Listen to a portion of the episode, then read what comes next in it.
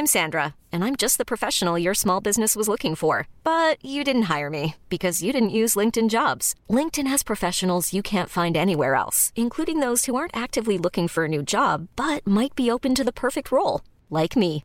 In a given month, over 70% of LinkedIn users don't visit other leading job sites. So if you're not looking on LinkedIn, you'll miss out on great candidates like Sandra. Start hiring professionals like a professional. Post your free job on linkedin.com/achieve today.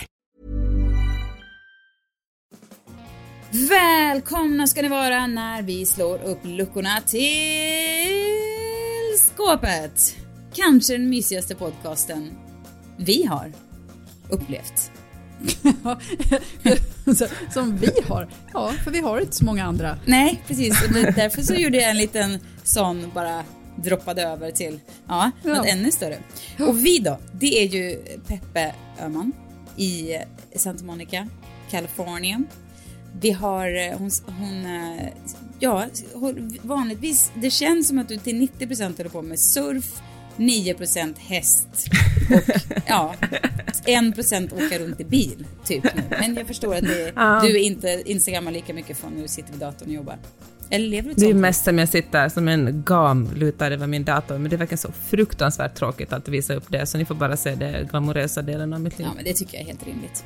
Johanna Svanberg Tjena. håller till Tjena, i. Vasastan. Sitter också, inte lika glamoröst liv, men sitter också vid en dator. Så det Mm. har ni gemensamt. Åker inte bil, eller åker bil gör jag i och för sig annars, men jag surfar inte, är inte så jättemycket med hästar. Nej, har inget att visa upp på Instagram. Så är det. Senare kanske.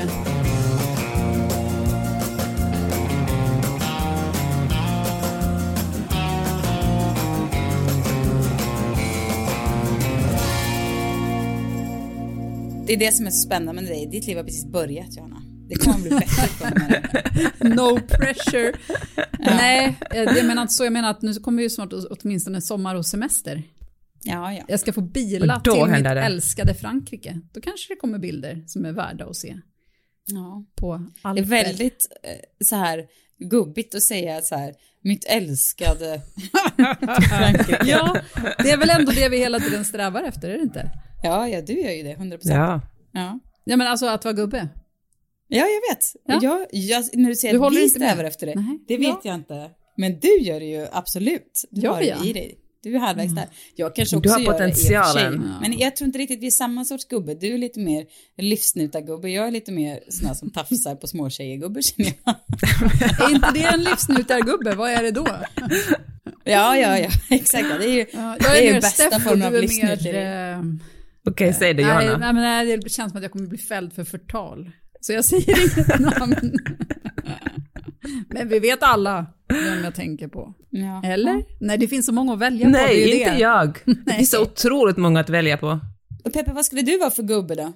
Nej, jag vet vad du skulle vara för gubbe. Jag har redan tänkt ut. Nej. Du skulle vara Säg en den. sån här New York judisk gayfarbror med polotröja.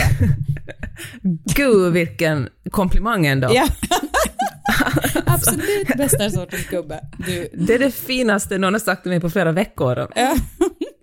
Jag tänkte snarare Ja, det- som en sån här riktig surfargubbe som du vet, lite över, överårig står och hänger vid, vid brädorna, berättar folk hur de, hur, hur de ska eh, putsa. Åh gud, Alltså jag menar Det inte att finns du verkligen- är en sån Peppe, utan jag, mer, jag Nej. ser det mer, mer i framtiden. Alltså, Ja, om men- det vara- finns verkligen en sån vid varje strand. Ja, jag kan Alltså, tänka mig det. Verkligen.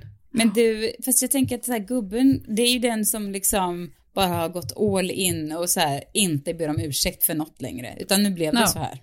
Mm. Men det är ju också gubben som sitter och blickar tillbaks på saker man har gjort och gärna ska berätta om det mycket. Och då kanske man pratar mycket om sitt gamla surfarliv, även om det finns noll spår kvar i en av det nu. För man har bara embraceat gubben. Jag har ju redan upplevt den känslan när man börjar tala om, om någonting som man... Nu vet det där, man går in i någonting väldigt mycket, som för mig just nu surfing, och så vill jag prata med människor om det, och jag ser hur blicken, den här, dör hos dem. Men jag, jag, jag ser det och jag vet det, men jag kan ändå inte hålla mig. Mm. Ja, men jag bara fortsätter ändå. Jag känner igen det, det är som när Fredrik pratar om golf här hemma. Ah, och fy fan! Ja. Men han vet Alltså- att ingen är intresserad, men ibland så måste han ju prata för att kan han... Ja. inte låta bli. Det ska ut! Ja, det måste ut ibland, ni vet hur det är. Ja, ja. det är också, Ja. det är också, han är också, jag menar, vi ska alla gå Mm. lilla gubbstigen framåt i livet från och med nu, så det är ju bara att Ska Ja. vi Jag vet sannerligen.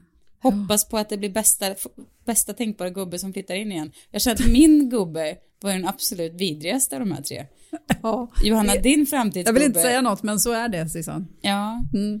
är det bara, men jag kan, vänta, vänta lite, kan jag få vara något trevligare gubbe? Kan vi se någon bättre gubbframtid? Ja, men du kommer vara Jag ganska liksom- bra på att dansa salsa och vara så här en som ser kvinnorna. Och det som är runt Nej, på dansgolvet. nej, men inte, liksom. nej, nej, nej, vänta. Jag vill backa bandet här. Jag tycker faktiskt inte, Susanne, du har en tafsa på, på flickor-aura. Alltså, inte, ens som, ändå. inte ens som gubbe. Känner vi Jag samma det Sissan? Det är vad jag undrar nu.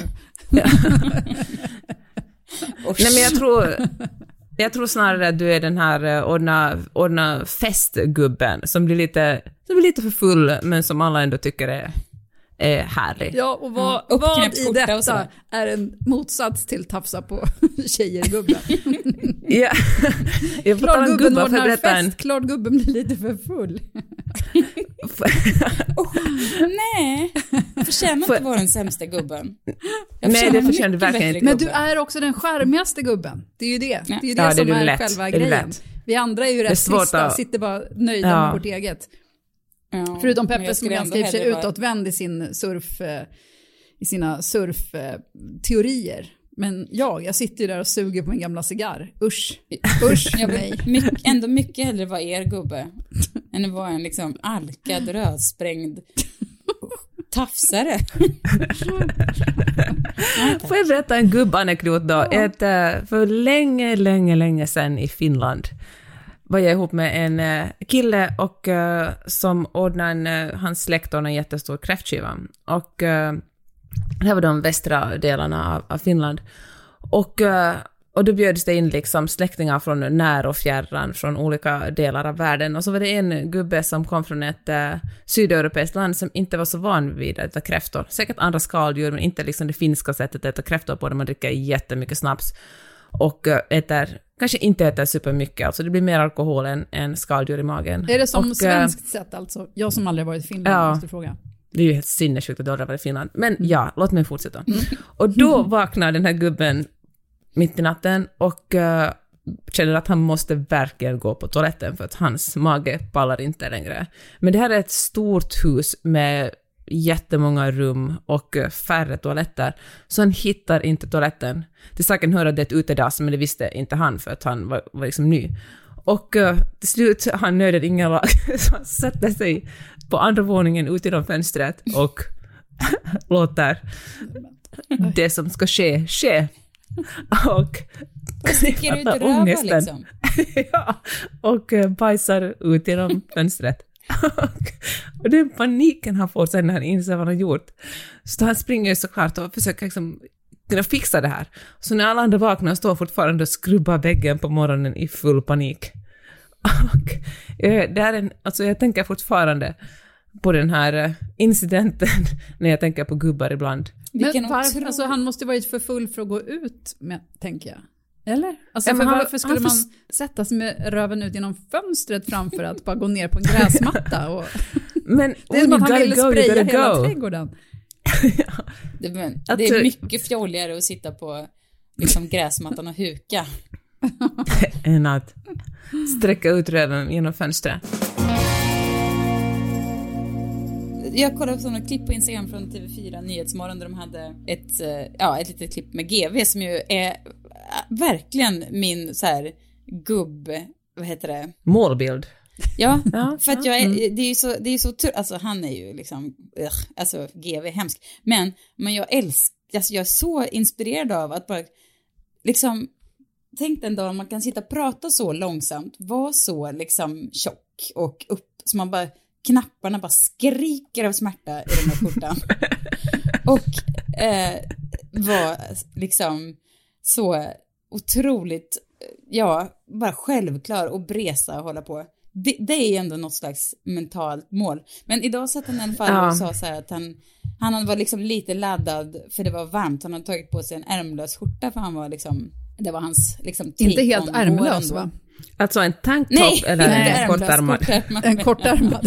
Ja, kortärmad. Tänkte väl, och så var han så här, men har du solglasögon? Han bara, nej, nej, det är för fjolligt, sa han då. Det, han kan absolut ha solglasögon. Och då måste jag säga att jag blev liksom, jag är liksom, hyser någon slags agg mot TV4 för jag tycker de är så här fe- fegisar ofta. De vågar liksom aldrig stå för någonting och de är liksom lite så här, eh, de känns som, ja, jag vet inte. Men då kände jag att jag gillade TV4 lite mer för att de, in, att de postade den, det var inte TV4 som postade men att det ändå fick vara kvar att han sitter och säger att det är fjolligt med glasögon, men det betyder ju ändå att de har lite humor ändå. Det är kul att han fick säga det tycker jag. Ja. Gör det eller betyder det att de inte är medvetna om att det Kan vara så också. framstå som stötande? Eller att de hellre stöter sig med, med den delen av befolkningen som tycker att det är stötande än att de stöter sig med GB och hans eh, gubbfans? Ja. Fast Det är ju en cool åsikt, men kanske inte en superradikal åsikt. Alltså, han- det var ju, alltså att ta ställning mot solglasögon känns ändå ganska, ganska ofarligt. tänker Jo, men Det, känns jo, men det är extremt kul att- omodernt att kalla någonting för Jag hörde två tonårskillar igår. Den ena åkte på en sån här en, ja, men det, är elsparkcykel och sa till den andra, ja men hoppa på, var inte så gay. Och man bara, va? Ja, Ja, men det, ja. Ja. alltså, Fast det, det, men det tycker jag ändå, det låter ju, var inte så gay låter ju inte så trevligt. Men att säga att något är fjolligt, det är väl ändå nästan ett ord som gått varvet runt liksom. Är det så? Att det är så avladdat på något sätt. Alltså det är väl, alla, det är väl ingen hemlighet att många bögar är fjolliga. Och det är väl liksom något, Jaha, jag, ah, okej, alltså det, okej, f- herregud så dum jag känner mig. Alltså värderingen var ju att använda ordet fjolligt, inte Ja, ja. att inte använda solglasögon. Nej, nej. Jaha, förlåt, gud vad dum i huvudet jag är. Okej, men det är för att jag inte talar ert språk, alltså fjoll, jaha. Ja men det känner jag som, ja okej, nej, nej men det tänkte jag inte ens på, att det är någonting kränkande. Jag känner också att det har väl gått varvet om runt. du visste, hade mer koll på har du det? TV4 så skulle du kunna tänka dig att de skulle säga vi kan inte använda ord som fjolliga och det är väl för sig korrekt men jag känner också att det är så här det får finnas gränser och då, då lät de det passera, jag vet inte det kanske inte är kvar nu men det var i alla fall kul att han bara äh, det är för fjolligt att han ändå liksom jag vet inte, Ja. jag tycker ändå att det är lite grann som att han skulle säga, du vet, nej det är för fittigt med glasögon. Eller något sånt där. Ja kanske Jag vet inte, skulle Ja, ja, men Andreas inte Lundstedt att säga fjolligt så skulle jag inte ha något som helst Nej, problem. jag säger inte att, det är inte det jag strider för att man ska säga fjolligt Nej, för det ska man nog jag inte göra. vet. Men jag, mer att jag tycker att det var uppfriskande att den fick TV4 liksom ändå lät Mm. vara för att i en värld där allt är så PK så måste man eller jag vet inte. Hade varit kul om de hade pip, alltså bipat det. Ja. Men det hade också varit kul om man sa fittigt. Alltså jag menar det hade man, jag kunnat bjussa på om GV satt där och var så nej det var fittigt beteende. Alltså det hade man ändå gillat också att det hade släppts igenom bara. Så märkligt, för att du hatar alltså GV för att han är en sån gubbstrutt. Och samtidigt så tycker du att det är helt rätt när han får bete sig gubbstruttigt. Mhm, korrekt. Mm. Den komplexa individen som är Cecilia Blankens uppe Ja, igen. nej men jag hatar inte GV, men jag, jag vill vara liksom, jag vill, jag vill inspireras av hans sätt att bara så bredbent sitta och skrävla och se ut som en liksom, han är liksom 90% hjärtattack. Hela tiden. Och bara få vara helt, liksom bara, ja, nej, så här ser jag, här kommer jag. Om jag skulle gå runt på det där viset. Liksom, och sitta och låta så här, då har ändå jämställdheten kommit en bit. Den dagen jag skulle få det Ja. utrymme i tv om jag såg ut och var sån. Verkligen. Kan vi, kanske- kan vi sträva ditåt? Att du nu idag börjar gå upp i vikt rejält. Ja. Kanske skolar om dig själv till någon sorts kriminaltyp. Eller bara forskar. Forskar. Nej, vet du vad? Eller kanske du bara skiter i det och har åsikter ändå. Ja. Ja. ja, men det har vi. Hela den här podden var full av så ganska Ja, GV. Alltså hade sannerligen. GV suttit och sagt sakerna, vissa av sakerna som sägs här så hade det ju blivit jättegubbigt. Så det är väl härligt. Kanske borde döpa om det här till gubbskåpet eller något. Vi övar oss på att vara gubbiga. Vissa saker är, jag tänkte på det du sa Sissam, att, att det alltid är så himla PK och jag är ju verkligen för allt som är woke och PK. Men samtidigt tänker jag att vissa saker, att man får liksom inte hålla på och självcensurera sig för mycket, för att vissa saker måste man kanske säga för att eh, fatta att man har fel och andra människor ska fatta varför man har fel. Att det finns någonting i att också bli emotsagd trots att det är väldigt obehagligt. Ja, jag vet inte. Alltså, jag kan inte, alltså Peppe vet du vad, tyvärr, jag känner så här. Jag är, jag är emot allt som är woke och PK. Jag är för Är en, en vid, härlig diskussion, men i woke och PK kommer det en så fruktansvärt dömande, det är en sån självgodhet kring det som jag bara är så jävla trött på alltså. Det finns en sån här pösigt, liksom, du vet, lite så här, nej, jag vet inte, jag var trött på det. Ja, men jag fattar, du tycker att det handlar mer om den som är woke än egentligen själva saken, utan Ja. den positionerande att man är en lite bättre människa. Ja. Jag hör dig. Men vad fan är alternativet då, liksom? För jag tänker att alla de som går ut och är så stolta över att de inte är woke och inte PK, de är ju äckliga rasister oftast. Jo. Kan, kan vi liksom, man måste väl hitta någonting som balanserar Fast upp det dem? kanske, det Fast kanske måste finns man vara är det? jätte... Alltså jag tänker, är det inte en Nej. stor massa som är inte det, utan som är liksom ganska goda. Och sen så finns det liksom woke PK-maffian och så finns det rasisthelveten och båda två spretar med 10% åt vardera sida och så den stora massan är ja, men så här, lite normal, fast kanske lite för oengagerad. Okej, men så här tänker jag, att man måste, jag kanske bara jobba på att försöka reclaima woke, för att här i USA, nu när liksom val, mellanårsvalet drar igång, då är liksom woke verkligen alla som tycker att män, människor ska ha lika rättigheter. Det ska vara okej att vara trans och svart och liksom vilja göra abort. Och eh, Det är så låga det krav på woke jag tycka. Alltså det, det är ju det som Ja. är de rimliga åsikterna. Och så ska det kallas Verkligen. för någonting som är... Alltså det, det tycker jag är så märkligt. Alltså jag tycker att vi det får bara hitta på ett annat namn på folk som, eller då, antingen, woke får antingen då gå till de här självgoda jävlarna och så hittar vi på ett annat namn, eller så måste vi ta tillbaka det ordet. Men det finns också någon så här, o, lite konstig så här outtalad politisk indelning också. Att liksom woke, då är man, det finns liksom, då är man så här härligt vänster på något sätt. Ja. Och alla som inte är det är liksom fascister. är det så politiskt verkligen? Jag vet inte. Jag, det, det, jag får känslan Alltså det, det. det känns väl mest i och för sig som att det är så här vänster och demokrater som, som slänger sig med woke, eller liksom är, identifierar sig som det. Men Ja, precis. Och det är kanske jag har svårt att se några tycker... sverigedemokrater woke liksom. Nej, precis. Men det finns ju säkert. Liksom moderat woke och kristdemokrat woke som ju är Gud, mega... jag blir så trött på folk nu känner jag. Eh, jag känner, ja. All, alla måste sluta. Alla måste bara Bra. bli rimliga. Bra. Rimlig är det nya Ja, woke. det är väl ändå ett ganska litet krav, tänker Mm. jag. Okej, nämn en, nu får vi börja nämna på här, nämn en super woke person i Sverige. Varför? Vad ska du göra med den? Ska du skjuta den Peppe? Nej, men jag är bara intresserad som ett exempel liksom. Nämn någon som inte lyssnar på den här podden då. Nej men det finns väl hur många som helst i, på, i, Ja. på Instagram, tänker jag. Alltså Nina Campioni, Kakan Hermansson, Britta Zackari. Det är väl jättemånga. Mm. Och jag, de är ju underbara personer, såklart. Så jag har bara exempel på woke. Och jag, de kanske inte är de jag tänker på, utan ah, strunt samma. Jag tycker att eh, just nu kan, det är inte åsikten det är fel på, men den här godhet, självgodheten kring det spyr på. Vet du vad? Häromdagen så kollade jag på något, en serie som jag trodde jag skulle kunna tipsa om sen i podden. För att det var något så vanligt som en finsk tv-serie som jag kollade på. Den finns på SVT Play. Den heter Transport. Vilket jag sa till min kompis som jag käkade middag häromdagen och jag bara nu ska jag gå hem och kolla på ett avsnitt av den finska tv-serien Transport. Hon bara vad är detta? Jag bara ja ja. On brand med Finland, namnet på serien kan man verkligen. säga.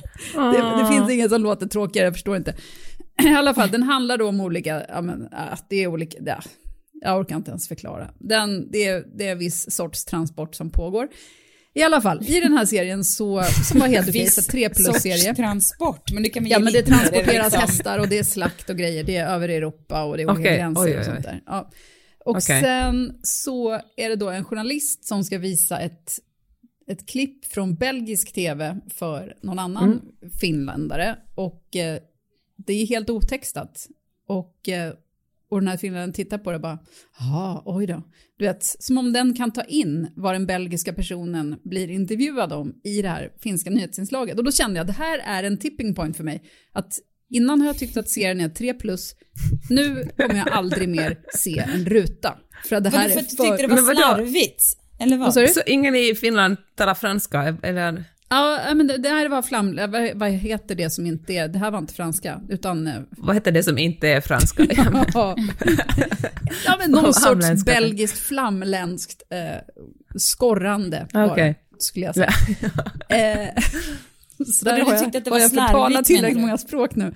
Nej, men alltså de, det, den här personen skulle inte förstå. Att om man någon blir inter, alltså intervjuad på ett språk och man visas upp ett litet klipp, kolla här, och den bara oj, ja ja ja, jag förstår. Den skulle inte förstå det. Och det var helt okommenterat. En pytteliten text. Kan det Nej, inte men ha det fanns inte överseende? det. Man såg ju, man såg ju själva bildrutan. Tro på mig Ja, bara men det här Susanne. tycker jag är väldigt hårt av dig. Är du lika stenhård med människor? Eh, Låt säga nej, att det jag- inte säga. Men varför tvingar du mig att kolla vidare på den här? Jag förstår inte det. Det var min tipping point. Och det var den jag ville komma till.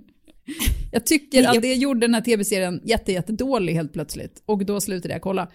Ja, du tappade tro, den tappade trovärdigheten hos dig. Och precis. då fanns det, du alltså, kunde, den hade allt flera andra fel det. innan, men det här var liksom det som bara kände att nu är det droppen, nu tänker jag inte titta på transport längre. Men hade det någonting att göra med Finland, att du känner dig lite skeptisk till finska TV-produktioner?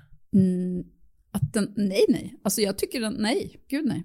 Det skulle jag Okej. inte säga. Men däremot den här produktionen, att de klantar sig på det sättet. Alltså det var mycket annat som man tycker att men det här hade de kunnat styra upp på ett annat sätt rent eh, dramaturgiskt eller sådär. Men den här detaljen hade ju varit enkel att få till på ett annat sätt. Tycker Men- jag. Det, Ja, ja, men det var inte det vi skulle hamna i nu. Nej, utan det okej, var det var i just det här tipping point. Att man, man tycker en viss sak och sen så piff så händer det någonting som är över gränsen. Eller som bara får en att helt byta åsikt. Och det tycker jag är rätt intressant.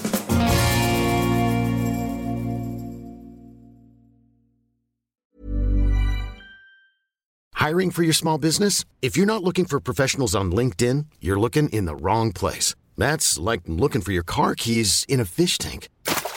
LinkedIn helps you hire professionals you can't find anywhere else, even those who aren't actively searching for a new job but might be open to the perfect role. In a given month, over 70% of LinkedIn users don't even visit other leading job sites. So start looking in the right place. With LinkedIn, you can hire professionals like a professional. Post your free job on linkedin.com slash achieve today.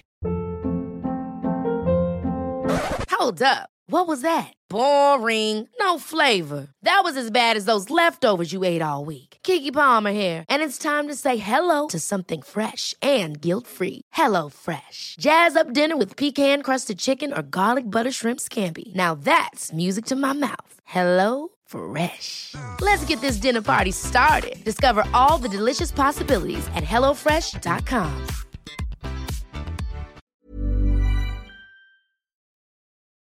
Jag har ett exempel på Emilia de Porrette som vi ofta återkommer till i den här Ja. podden tycker jag. För att vi tycker så mycket om henne. Ja, precis. Men vet du, jag har liksom, vi träffades någon gång i LA och hon är ju liksom genomtrevlig person och sådär. Men jag hade liksom inte, inte någon sån här djupare känslor utan mer att så, åh vilken trevlig människa. Sådär. Har kanske inte riktigt varit helt sådär att jag har, har lyssnat på alla poddar eller så. Utan liksom, hon har funnits där på, som ett trevligt inslag på Instagram som jag tycker om, men inte mer än så. Eh, och sen så var det ju en Instagrampost när hon kom hem, det här har vi också pratat om. Hon, kom, hon- hon hade, stod i dörröppningen med en liten, liten eh, kjol på sig och en kavaj och så, och så var captionen så här Honey I'm home och så var det en, en eggplant emoji.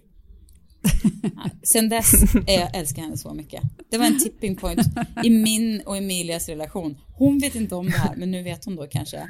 Men det var då det gick från så här trevlig till, du vet, det, det, det bara exploderade av kärlek. För jag kände, jag älskar ju en, varför, jag är ju så otroligt svag för raffiga kvinnor alltså. Det är mitt, det bästa jag vet. Det var min tipping point jag kommer tänka på. det. Det var ju en fin, det var liksom en positiv tipping point. Jag, jag har ju bara liksom saker som vi har gjort som Johanna bara vänt mig om och gått hem liksom när jag har hört dem. Ja, det fanns en, eh, en period när jag nu bodde i Finland som jag skrev mycket om, om feminism och familj och, och, eh, och skrev om, eh, om småbarn. Alltså, du vet, man är i den fasen så är man bara intresserad av det.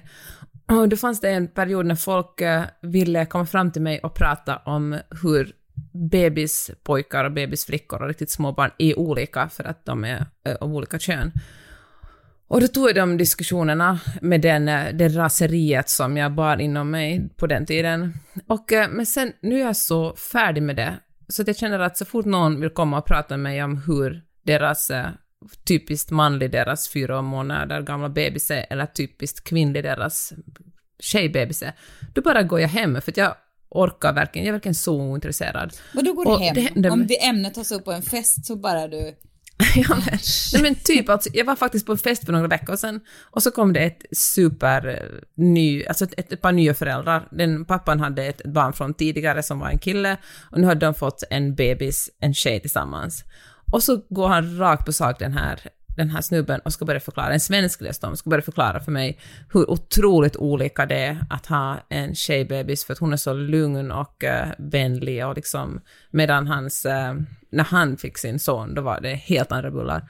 Och då kände jag, då bara tog jag min drink och gick och satt mig någon annanstans för att jag, nej men det var en tipping point, men jag orkar verkligen inte föra den diskussionen. Jag känner verkligen, det är inte min uppgift att, att på något sätt eh, undervisa eller dela min åsikt. Låt alltså, you do you, tänker jag.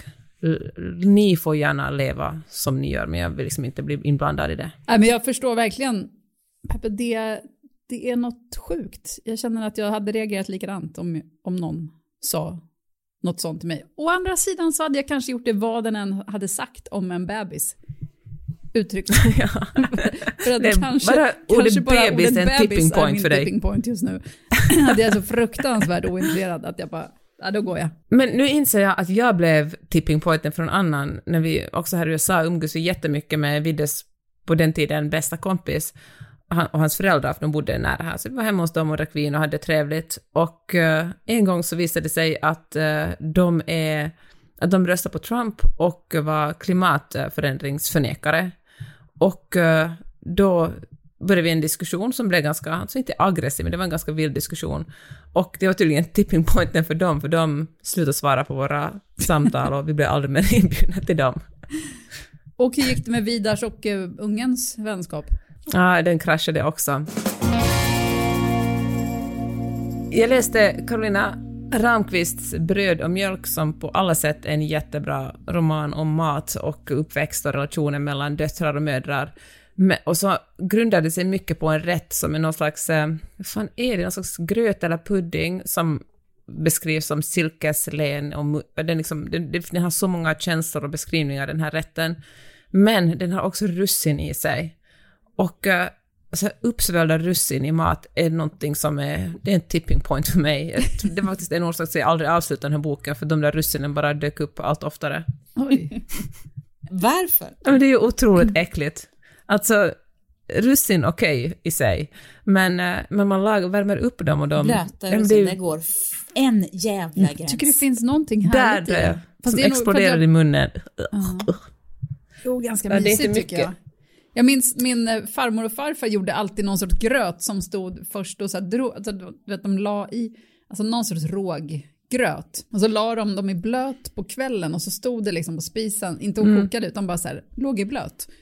Och sen så var det russin i också när man väl kokade den på morgonen. Och, sen, och då blev det de där uppsvullna... Just det. Nej, nu du blir, nu det här tipping point för Peppe i den här Ja podden. exakt, nu måste Peppe Ja, sluta podda. jag- Hon bara jag- lägger på. I'm Plötsligt out. försvinner hon. Kurdish. Jag går hem.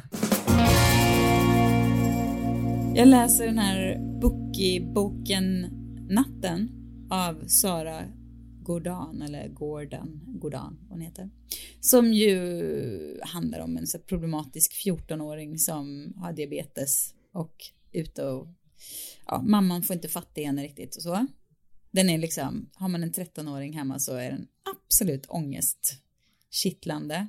Och samtidigt kollar jag på Euphoria som också är så här, eh, uh, det lätt ångestframkallande, härlig på samma gång, men också alla de här tonåringarna och deras, allt så mycket som kan gå fel. Så med det liksom, kolla på Euphoria och läste natten på kvällen, vaknade på morgonen och då skulle Remi gå till skolan, eh, själv, eller han skulle gå, han brukar gå tillsammans med en kompis. Då brukar vi följa honom till kompisen, för det är över en lite större väg. Så. Och sen så går han eh, därifrån med kompisen. Men den här morgonen skulle han för första gången gå själv till kompisen. Och så skulle han träffa kompisen och sen skulle de gå. Och sen ringer kompisens mamma och var så här, det är så otroligt, eller så här, det är helt sjukt, men jag såg Remi, han stod där, vi skulle bara gå in och hämta skorna och sen när vi kom tillbaka så var han borta. Hon hade sett honom stå där han skulle vänta, eh, gått in i huset, kom ut och då var han inte där. Åh, fy fan vad, usch. Ja, men ni kan ju tänka liksom, när jag hade de här två liksom, känslorna från boken och serien i mig innan och sen så ringer hon och bara så här ganska lite skärrad ändå bara. Han stod där, vi, så, liksom, vi såg honom och, skulle, och sen så putsväck liksom. Du vet, jag blev, det blev så här, alltså jag gick nästan in i panik direkt. Alltså jag fanns ingen startsträcka, fanns liksom ingen känsla av att så här, för jag tror att hade jag inte, hade jag inte boken och serien i mig från början hade jag kanske kunnat vara lite lugnare. Men nu gick jag liksom, det var så läskigt att hon hade sett honom och sen bara så här, puff, borta. Um, du vet, jag var så här, ja, Det är som början på en krimserie. Mm, verkligen. Ja, precis så kändes det. Och han tänker så här, fan nu händer det. Nu, nu, är det, nu är, går mitt liv, jag har haft det bra fram till nu, men nu är det, nu är det liksom den helt avgörande sekunden när det är förstört. Nu vänder allt. Ja. Ja. Och fy. Ja. Och sen så åkte jag till skolan och jag hann liksom rusa in, Per var in i badrummet och han rusade in bara Norsi säger att Remi inte är där, han var där och sen var han borta så här och jag bara typ slängde mig iväg i pyjamas och in i bilen och åkte mot skolan och när jag kom dit så kom Per på moppen i typ pyjamas med hjälm och bara hallå så här. och, och sen var Remi på skolan och han hade gått dit för han, han hade liksom inte sett dem och han hade tyckt att han trodde att oj, nej men de har nog gått. Jag vet inte vad han tänkte, men han tänkte men jag går. Det var liksom lite så här olikt honom. På något sätt så var det liksom, jag vet inte varför jag blev så fruktansvärt skärrad när jag blev det. Och den där känslan satt i sig. Jag var liksom livrädd hela dagen. Jag var typ kräkfärdig och livrädd och kunde liksom inte, det var sån ångest som liksom inte gick och bara, som typ inte släppte fastän vi hittade honom. Känslan var fruktansvärd alltså. Och sen åkte jag till stallet och eh, där i sällskap av hästar och naturen och göken och eh, så, så sakta men säkert så tvättades den där känslan ur mig. Och då tänkte jag på att precis som med datorer och iPhones och så, när de krånglar så stänger man av och omstartar så behöver man ju verkligen en sån säkra kort för omstart när en sån här vidrig känsla, även om den är oavsett, den kan ju bara, ibland kan det ju bara komma av en dröm eller vad som helst, griper tag i när man bara måste liksom börja om på något sätt. Och då tänkte jag på det, vilken jävla tur att jag hade stallet just den här dagen, för det är en sån Mm. perfekt grej, men jag måste göra ett lite, en liten lista över fler saker som man vet att man kan så här, ta till för att om, reboota sig själv liksom. Har ni någon sån? Ja, men för mig är det nog också stallet. Alltså det är konstigt hur allt verkar mycket mindre, alltså alla problem verkar så mycket mindre och liksom löjliga när man har ridit en timme eller två. Ja, Det är väl att man, eh, alltså att ni där, alltså, man måste göra någonting fysiskt, man får slippa huvudet. Jag vet inte, jag vet inte om jag har någon sån där grej. Jag tänker att vilken otrolig tur man har, alltså just för att det händer så mycket skit, så är det sån otrolig tur man har att man får uppleva den där känslan fast den inte är på riktigt. Alltså bara det är ju en sån lycka liksom. Ja. Jag vet också hur den där känns att, att man, just den här stunden när man tänker okej nu, är, nu är livet som jag trodde att jag kände det över. Nu är livets tipping point här liksom. Ja, exakt. Ehm, och sen så visar det sig, nej det var inte så. Jag eh, får leva vidare ett tag till på det sätt Ja. som jag har Det gjort. var inte nu, men den ligger ju där framför en. Ja, precis. Någonstans. Men jag tänker ändå att det är så här, jag, jag ska verkligen jobba på lite så här, för det är inte alltid man kan ha stallet framför sig, utan jag tänker att man borde kunna så här, du vet, man kanske kan ha någon så här mental bild, någon låt, alltså ha ett litet så här trollerilåda med saker som kan få en att bara så här, "Wah!" släppa en känsla som kan släppas, som är redo att släppas, men den sitter ändå kvar, som inte är bra, som kan liksom få en så här Eh, och jag tänker att jag ska bygga på en sån liten eh, liksom, trollerilåda och ha i mig för att, för att kunna liksom komma över det. För det var ju bara i naturen som sagt att det var, råkade vara stalldag, annars hade man gått och bara grävt ner sig totalt i... Nej, Liksom. du hade kommit ur det ändå. Jo, men det här, jo, jo, förr eller senare Alltså det är klart att det gick fortare för att du hade en häst att galoppera ut på, men du hade ju... Jo men alltså, nej men exakt, men det är det jag menar, och komma ur det fortare vill man ju. Jag menar, så, Mm. och har man inte hästen så tänker jag att jag behöver ha liksom, ja, jag ska bygga på det. Alltså Mm. det, som sagt, det kan ju vara, ja, jag tycker väldigt mycket om att lyssna på det här lilla avsnittet om ringduvan som jag tipsat om förut. Det gör mig också alltid på glatt humör och så här, oh, det Men- känns lugnt och fint. men- Också kanske att bara prata med någon, alltså vara tvungen att formulera det, för oftast man liksom får ut sina tankar och känslor så blir de mycket mer hanterbara än om de får snurra inne, liksom, inne i ens låsta Verkligen helt huvud. sant.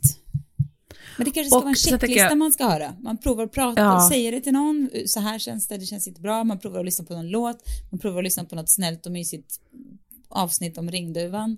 Man tar en joggingtur, man klappar en häst. Jag vet inte. Men alltså, du, jag tror ändå, liksom, för att jobbiga känslor finns ju. Men hantera dem, för att ibland sätter de ju fast och stannar i kroppen Ja. utan att, eh, att man liksom, man känner att nu är jag färdig med det här, men, kropp, men den sitter ändå kvar i kroppen, Precis den obehagliga så. känslan. Exakt. Men att min kompis Elin sa för flera år sedan så här, det här tänker jag på nästan varje dag, hon sa att hennes psykolog hade sagt det här till henne, att känslor är bara hjärnan som gissar. Och eh, det tycker jag är så befriande, för att så är det faktiskt. Att känslor är inte fakta. Ibland kan en känsla vara helt rimlig och legitim för det är en reaktion på någonting. Men ibland så gissar hjärnan fel och då kanske den överdriver känslan eller då blandar man ihop liksom rädsla med ilska eller något annat. Och eh, jag vet inte, så det tycker jag är ett bra sätt att checka sig själv på hur mycket allvar ska jag ta den här känslan och hur mycket fakta ska jag tillskriva den. Men Ja, verkligen, men ja, men det är samtidigt väldigt är man ju också i, i mångt och mycket bara ett litet djur. Alltså, Ja, som bara ska så här, skydda sin familj eller fly. Alltså, det finns ju inget annat liksom. Har du slutat kolla på serien och slutat läsa boken nu? Nej, nu har jag gett mig in i det här. Då ska jag föra det i hamn.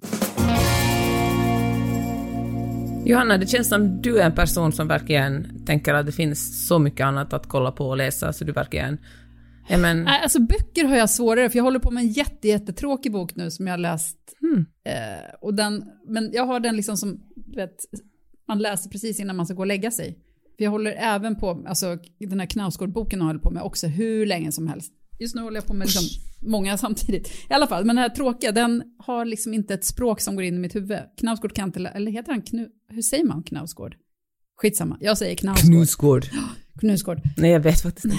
Eh, men det, den går in i mitt huvud på ett annat sätt. Då blir det mycket jobbigare att sova. och den här tråkiga boken, den, eh, den bara tragglar jag med för att den, eh, hjärnan bryr sig inte. Så den bara håller på. Men släpp den, herregud, det finns jättemånga bra böcker att läsa. Du kommer ändå aldrig att hinna läsa Ja, alla. men jag måste ändå få veta poängen med den här boken. Och den har jag inte fattat än. Så att... Är det min bok? Säg det. Nej, din, din kom jag igenom snabbt. Den tog jag på dagtid när jag höll på med, eller höll på med annat gjorde jag inte, men när jag inte hade, när jag hade en vecka när jag hade tid att läsa på dagen. Dagsbok. Nej, eh, jag, är- jag är väldigt lättad över i din bok Peppe att den slutade som den gjorde. Mm. Ja, Jag skönt att du säger så. Hon behövde det, den där lilla Säg fjanten. inget om folk inte har läst den. Nej, nej, nej. Jag säger Nej, men vi hon kan konstatera att det var ett bra slut. Ja. Det är det enda som betyder någonting för mig. Blir du, när man liksom, när din karaktär, när man blir lite irriterad på din karaktär i boken, Mm. känner du dig liksom, att du vill försvara henne då? Nej, absolut inte. Jag tycker det är härligt. Jag tycker det är alltså, det är otroligt tråkigt om man har en, en liksom till 100% perfekt och så här modig och självklar huvudperson. Hon skulle vara lite skavig och störande. Stina på Mantel, eh, Stinsa heter hon på Instagram, eh, en kompis. Hon skrev i någon story någon dag att hon, och det här, gud, det var verkligen, du vet, man älskar när någon bara fångar upp någonting man själv har känt. Är att hon blir provocerad av författare som, som skriver jättetjocka böcker utan tydlig poäng eller mening. Det bara pågår och pågår och pågår, sida ut och sida. Det måste ju inte alltid vara ett liksom, absolut inte att det måste vara en så här eh, och det här har jag lärt mig, men att ändå ska vinna. Alltså hon, sa, hon, beskrev det som att hon tyckte att det var liksom så fräckt att bara förvänta sig att någon ska vilja liksom lägga så mycket tid på något som är så tunt. Och det kan jag verkligen, verkligen relatera till, den känslan kring böcker. Att det måste vara så här. Lite grann och samtidigt som jag kan känna lite grann som när man klagar på vilket tråkigt tv-program. Ja, men då kan man ju bara stänga av. Man kan ju stänga boken och sluta Ja. läsa den. Ja, men jag, nej, men då blir det ju ändå så här. Tydligen här, inte. Mm. Ett litet liv till exempel är ju ett perfekt exempel på det som bara pågår och pågår och pågår. Jättestor bok, bara jättekänd. Misären Ja, men som bara pågår i jättebra. den. Det var ju absolut mest tung, det tyngsta man har läst, men den var ju jättebra. Jag vet vilken mer bok som Stina snackar om. Men Ja. vill jag inte säga. Jag vet, det är en svensk bok som kom typ förra året tror jag. Jaha. Ja, och den pågår och pågår och pågår. Sen tycker jag att den har sina poänger ändå, men den kanske Men, men inte... säg den då. ja, men, alltså, man får väl eh, vad recensera heter den? Den böcker. här gula boken som är så tjock. Att den här Det är en psykolog från Göteborg typ som har skrivit den. Lydia någonting, uh, samlade verk. Ja, precis. Samlade verk. Jag har för mig att det är den som Stina stör sig på. Om man vill läsa. Så läs jag den tycker absolut den var bra inte. i och för sig, så att jag säger Nej jag skojar, jag tyckte faktiskt också den var bra. Jag fick igår eh, Moa Berglöfs Landsförrädare, en berättelse inifrån Moderaterna och eh, jag började läsa den och är superpepp på den. Alltså jag är ju då, nu kommer bomben, jag kommer från Finland och har inte stenkoll på svensk politik. Så det ska bli superroligt att eh, lära sig mer om, om eh, svensk politik och, och uh, Moas tid med eh, Fredrik Reinfeldt. Jag menar det. Ja, Ja. ja. Ja, ja, spännande. Men på tal om svensk politik så träffade jag eh, Annie Lööf då, för att hon har en podd som jag ska vara- gästa. Oj! Och eh, nej men man har ju hört ryktas om vilken så här formidabelt trevlig person hon är och var och liksom så. Och jag vill bara berätta att det, det stämmer. Det är omöjligt att inte tycka om Annie Lööf. Så. Och också att det blev liksom lite politikskvaller efter podden stängdes av. Det var Oh. jättekul. Alltså, Vad inte coolt att det så. ska vara med i alltså, det var den. säkert inte skvaller. Jag upplevde det som det, för det där var säkert saker om, det var inte så att jag fick veta liksom rikets hemligheter. men, Varför var det, ändå- egentligen blev det här NATO-jaet du fick veta. Ja, men det var ändå lite så här, ja. Hur diskussionen Vem som ligger med vem då? Det var, I ändå- ja, men det var regeringen? lite snack om att, eh, ja men det var, jag kände mig som att jag fick vara med liksom. Mm. Det var mysigt. Oh. I alla fall så vill jag tipsa om äh, Hacks säsong två som finns Mm. ute nu. Hacks säsong ett, und, alltså jag älskade den så mycket. Det är ju om en bedagad eh, showkvinna som är riktigt elak och jävlig. Och eh, hennes, eh, hur hon, hennes liv med sin writer som hon börjar jobba för henne. Och nu kommer säsong två, den börjar mycket lovande, tycker jag. Kolla på den, HBO är det va? Jag vet du vad Sissan, det här var faktiskt mitt andra tips. Jag är glad att du tog det. Jag satt och vägde mellan den här och eh, mellan Hacks och eh, den här boken och sen bara tog det. var bra. Ja, det är Ja, en den. otrolig serie. Ja, var men bra. då tänkte jag ändå komma här och säga att, för jag hade hoppats kunna tipsa om Hacks, men jag såg de där två avsnitten igår och jag tycker inte att det var, jag tycker att precis det man älskade med säsong ett, det var vad de köttade vidare på i säsong två och det var liksom inget nytt utan det var bara allt det gamla samma. Hej från tråkhörnan. Ah, yes. Nej, men det, det är vad jag tycker. Och då skulle de hittat på något helt annat, då hade du varit sur över det. Då har de tagit bort Nej, allt det man älskade men- från säsong ett. Jag tycker, jag var bara inte imponerad. Jag älskade säsong ett. Och nu tycker jag att det bara var så här, ja. Jo, men hur andra precis. avsnittet slutade var väl jättekul. Ja, har alltså inte jag kommer så väl långt ännu. antagligen kolla vidare, men det är ju inte som att jag känner att nu, det är ju inte så, så som jag kände när jag såg säsong ett. Det är det inte. Ja. Det är det sällan, hörni. Kommer några kommer nå bättre tips då, Johanna? Nej, det är det jag inte kan chans. göra den här veckan, ser du. Jag hade hoppats få tips om en finsk serie som heter Transport. Inte ens det nej! kan jag göra. Eh, jag läste en kul krönika idag av Andre Walden i DN. Det är väl det, det, är det enda jag upplevt som har varit bra de senaste dagarna. Nej, Ja, men det duger. ibland är det så här vet ni. Ja. Jag kan, jag kan inte ljuga om min kom, kulturkonsumtion. Nej. I den Svanbergska hjärnan. Mjöken. Stökigt här inne just nu. Hinner inte Ja. med så mycket. Då tycker jag vi stänger skåpet för den här veckan. Ja, det gör Det vi. gör vi. Men vi ses snart. Det gör vi verkligen nästa vecka. Och kom ihåg att prenumerera på den här podden. Ni gör oss en... eh, Ja, men det är schysst att göra det och då behöver ni inte ens tänka på när vi dyker upp, för då bara kommer vi i er poddapp. Och uh, tipsa en vän. Bra, bra. Tack så mycket. Hörs snart. Hej då! Hej då!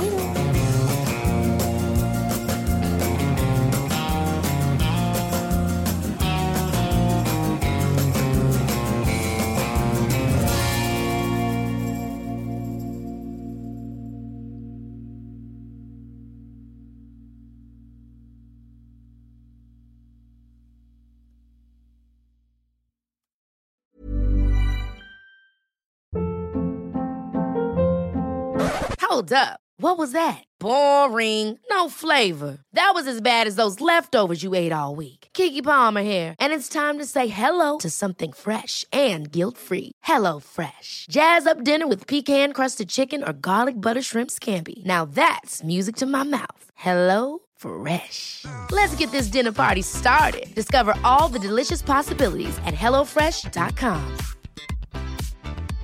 Hey, it's Paige DeSorbo from Giggly Squad. High quality fashion without the price tag. Say hello to Quince.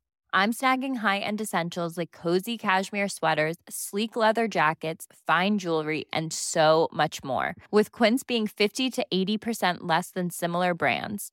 And they partner with factories that prioritize safe, ethical, and responsible manufacturing. I love that. Luxury quality within reach. Go to quince.com slash style to get free shipping and 365 day returns on your next order. Quince.com slash style.